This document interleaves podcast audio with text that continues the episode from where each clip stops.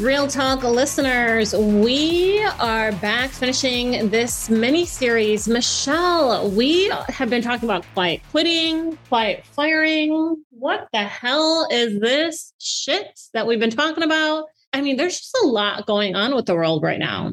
There is a lot going on in the workforce right now, and it is exciting and scary depending on your point of view.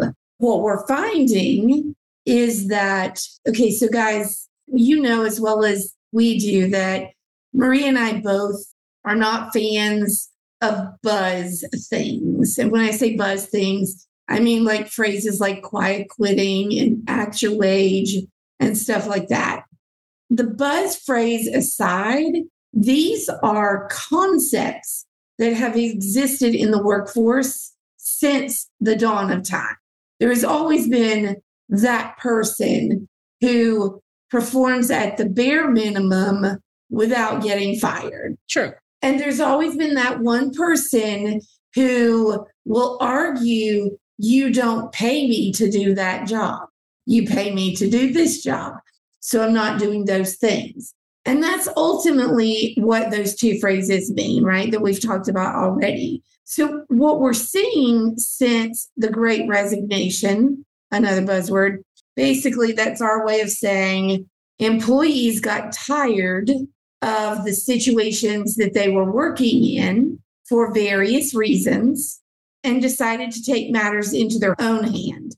And Maria and I have talked about the fact that the global pandemic that we call COVID 19. If you're listening to this 10 years from now, it's going to sound crazy. But during this global pandemic and lockdown all around the world, and then you throw on top of that in the United States a significant amount of social unrest due to social injustices, and then you add to it shortages around the world and then continue to pile onto that with wars being added, even if they are amongst one or two countries, people are living through some pretty extreme conditions. And because of that, it's forced people to have to be able to sit in their lives, and in some cases, sit in their house by themselves in the lives that they've created. And a lot of people have decided that it is no longer the life they want to create or live. As a result of that, we saw the great resignation. And while again, it's a buzz phrase, I'm sure it makes a lot of you guys crazy as well. The reality is the culmination of all of those events in the world created a situation where employees felt comfortable walking away. I think they felt comfortable walking away. They felt comfortable in some cases speaking up. I do still feel like there is the fear of retaliation when people decide to go to HR, which I know we have a whole discussion separately on that to talk about.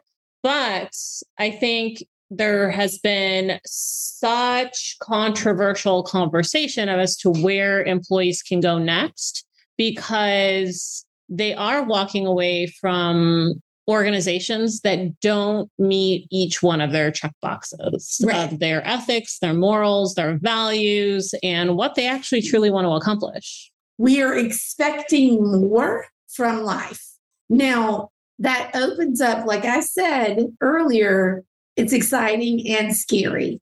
So it's exciting because opportunities are popping up around the world. It is scary because there are lots of really talented people looking for jobs right now. So it's possible that you have got quite a few people that you're competing against. But we're also seeing that scary piece of businesses struggling to find a way to discourage people from leaving. And it could be anything from you have to return a signing bonus if you don't stay for X amount of time after. Oh, yeah. Stay bonuses are not a new concept. but they're being used more frequently.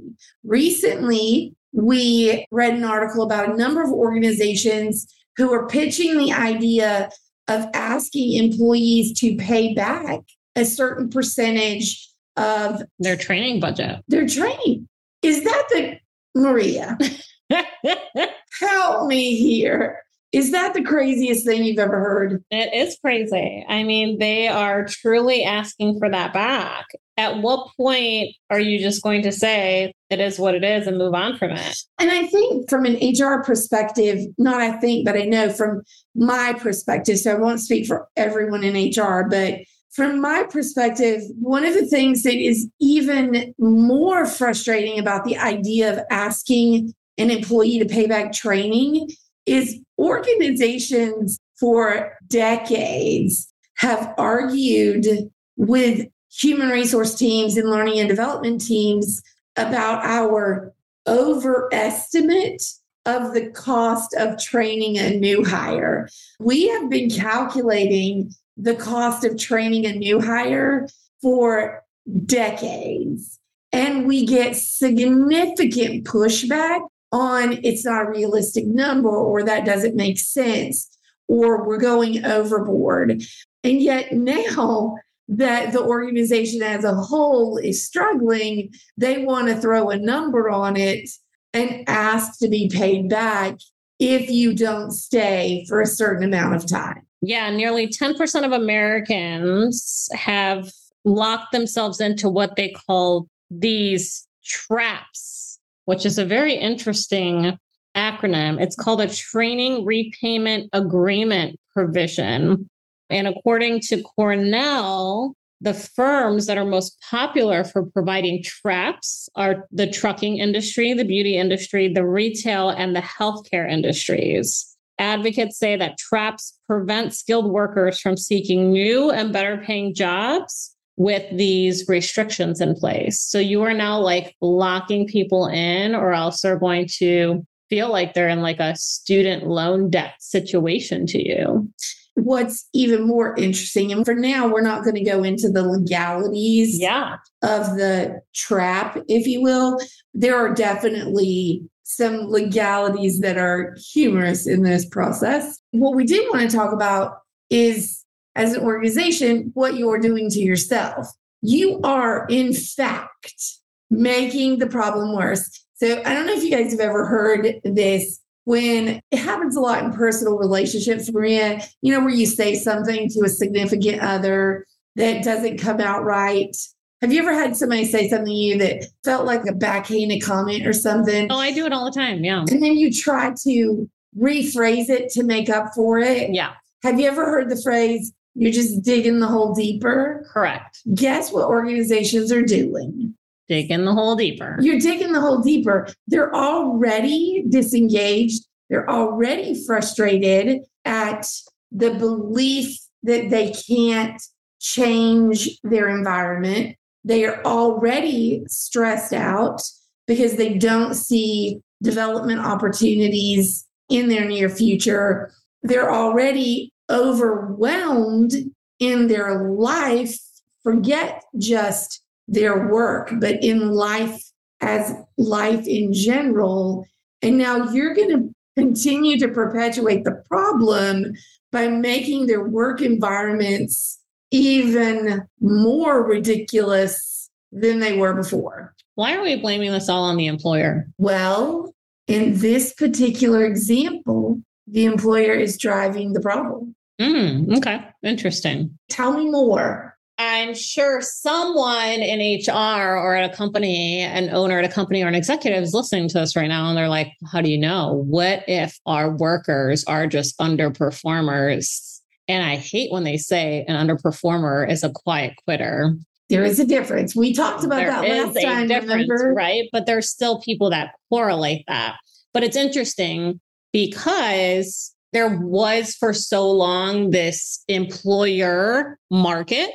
Yes. The way that I see the employer market is kind of like the housing industry. So there's like this big giant bubble and everybody runs into it. And we just had that bubble And now we're going into a recession. We had an employees market. We're going into a recession. There's a lot of layoffs, but it doesn't actually, in this scenario, change the fact that, yeah, we're going back into an employer's market, but the employees are still going to want things that matter to them in the workplace, Right. or they are willing to walk. You know what's more challenging than willing to walk? And trust me, the numbers speak for me. I don't even have to say this. Clearly, they're willing to walk. Look at your turnover. Clearly, they are willing to walk. But it's not even just that.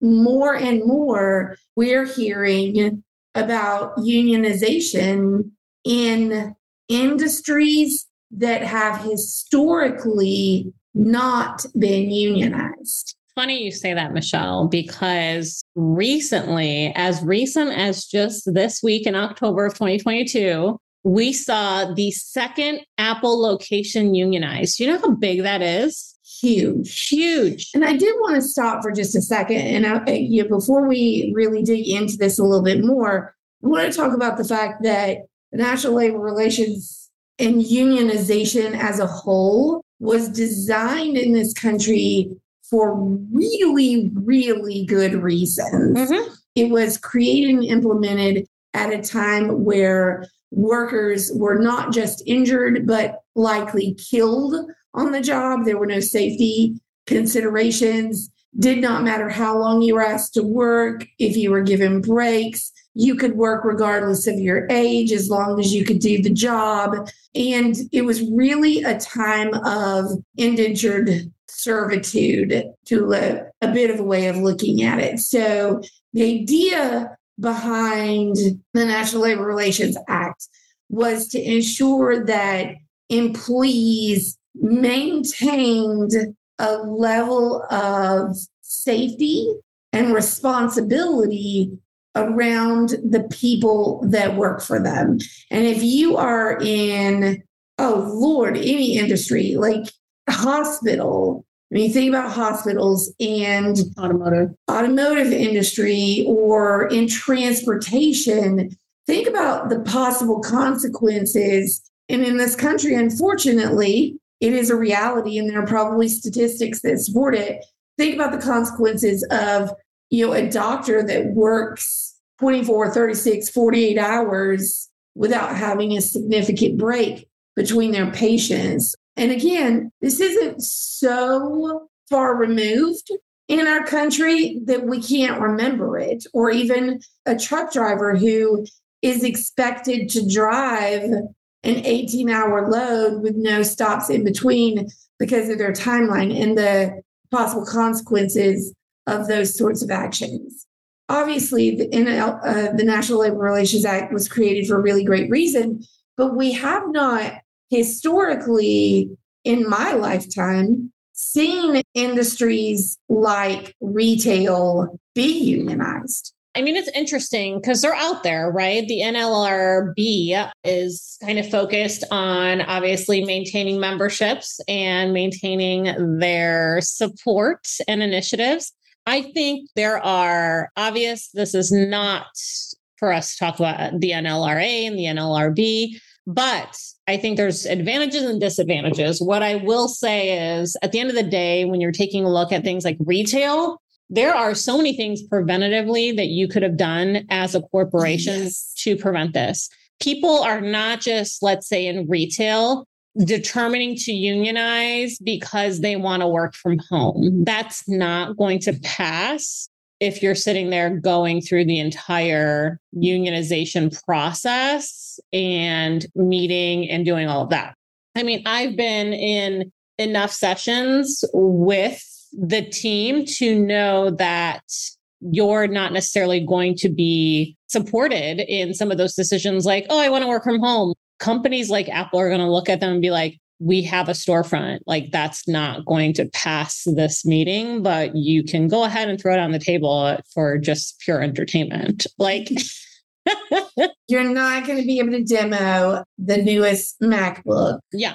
if you were at your house. right I mean, at the end of the day, it's interesting dynamics when you're seeing Starbucks and the Amazons and the Apples of the world getting unionized, because at the end of the day, a lot of that's preventative, but you're not listening to your employees. So they've taken measures into their own hands to find someone that can be the go between to be their voice. Correct. But it also doesn't always work out like that. I, I think there are times when even employees don't understand the complexities involved. So, as a leader in a union situation, you are tying my hands as it relates to interaction and correcting performance. Oh, for sure. You're tying my hands when it comes to listening to challenges or obstacles that are getting in your way. What you're doing is adding a layer Correct. to that conversation. You're adding a middleman and a mouthpiece and a bottleneck right. to the entire situation. And granted, more organizations actually have to hire people that are specialized in labor relations so it costs them more money. So what do you think they're going to do? They're not going to financially be able to put that efforts and resources into increasing your financial freedom that you're seeking. I mean, Michelle, I feel like we can get on a soapbox and do an entire episode on the NLRB and the NLRA. But I think what's truly, I mean, obviously, if you're listening to us, we find there's more freedom in not leveraging these avenues. But I feel like employers are truly putting themselves into this situation and navigating this themselves in a way where they're not listening to the right individuals. I can tell you for a fact, most of your HR department, this is not on most of the HR department. Now, if you have an HR leader in your organization and they're conducting the right steps and processes and surveys and really going out to the employees and having conversations about what's going on in the organization, and they are refusing to implement the change, then yes, the problem's in your HR department. But if HR has brought these items as areas of opportunities and attention to you as they've been coming up or in surveys and assessments, and you select not to do anything because of the financial constraints or risks to your organization, you have created this problem for yourself. And now it's going to cost you more money. Like, boom, mic drop. You nailed it earlier, you guys know that I am on this podcast, I'm famous for saying all roads lead to the leader. In this case, I'm going to tell you that all roads lead to your leaders and the heads of your company mm-hmm. for sure. I can remember, I've been in the workforce for many, many years. And I can remember a pretty significant change in the workforce where we went from manager's sole job being to tell you what to do. In fact, and I've talked about it on a podcast before. I had a boss who had a sign that said that he was always right. and when he was wrong, to remember the first rule. There was no conversation with him. You did your job, you did your job, or you didn't have a job. And I can remember the shift when we started talking about what it meant to inspire people and to develop people, and that that was ultimately a much more successful way to get your team on board than to try to shove them into doing a job, right? Mm-hmm. And so I can remember that kind of shift in that situation. And you've nailed it when you said all roads lead to the leader, because if we were having the conversations, if we were truly implementing open door policies where real problems are allowed to be reported and corrected, then we would not have this issue. I find that it has become super convenient and it's honestly incredibly frustrating to hear people in the workforce say things like, this newer generation just doesn't want to work. They just don't show up and give the way other generations have. It is the most frustrating thing to hear in the world because they believe that. They haven't done the research, they heard it on some article or from a friend who had a friend whose son refused to get a job, and now they're applying it to an entire generation. And that's not the problem, guys. It's not that people aren't willing to work, or there there will always be people who are not willing to work or don't want to work. Always. Doesn't matter the generation. Sure. But I'm afraid the culture has shifted and people are willing to work in a way that works for their life. They are no longer willing to work in one way. And as long as you continue to be an organization that works in one way, then it is going to be very hard for you to employ people from five different generations of workforce.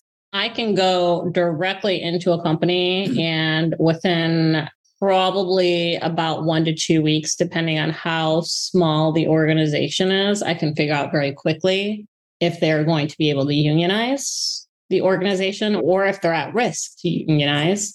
I can also figure out where the problems are and I can immediately determine where their employee engagement and satisfaction scores would come in. And so, yes, you can also identify who the people are, like you said, who don't want to work, but it's every generation. I feel like we're picking on Gen Z. At the end of the day, let's check out the welfare account and the freaking unemployment and let's see who's been biting and eating at that shit forever.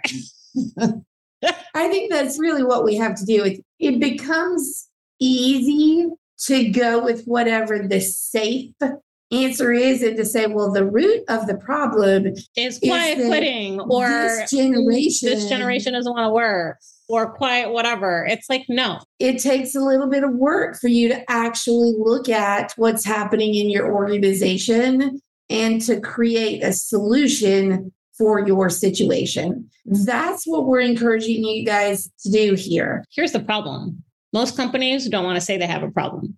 Ooh, that's a whole nother topic we need to unfold. We will unfold. Oh, yes. Are we sneak peeking? We We're are sneak peeking. peeking. Guys, you can hear a lot from us about how to unpack the problems, but we are going to tell you straight up on this podcast it's called Real Talk for a reason. I am not going to put sugar in your medicine for you. Sorry about your luck. Sometimes you got to hear the truth. Nobody wants to call their baby ugly. Some babies are not attractive. well, Michelle, any closing words on this? Yes. So, guys, keep listening. We actually have some really good podcasts to finish out this year where we are going to focus on tactical things that can help you as an organization, as well as our individuals out there who are just looking for better lives for themselves and their families. I love it. I'm super excited for our next two speakers that are coming on. So listen up to these next two podcasts. We also have a couple of other individuals and in the next several podcasts, we're going to talk a little bit more of this mic drop that we're about to land on everybody with our new entire season coming up. So excited about 2023. So excited about 2023. Let's get out of the pandemic and let's get into some people's shoes. Done. All right. Until next time, take care, Real Talk listeners. Bye.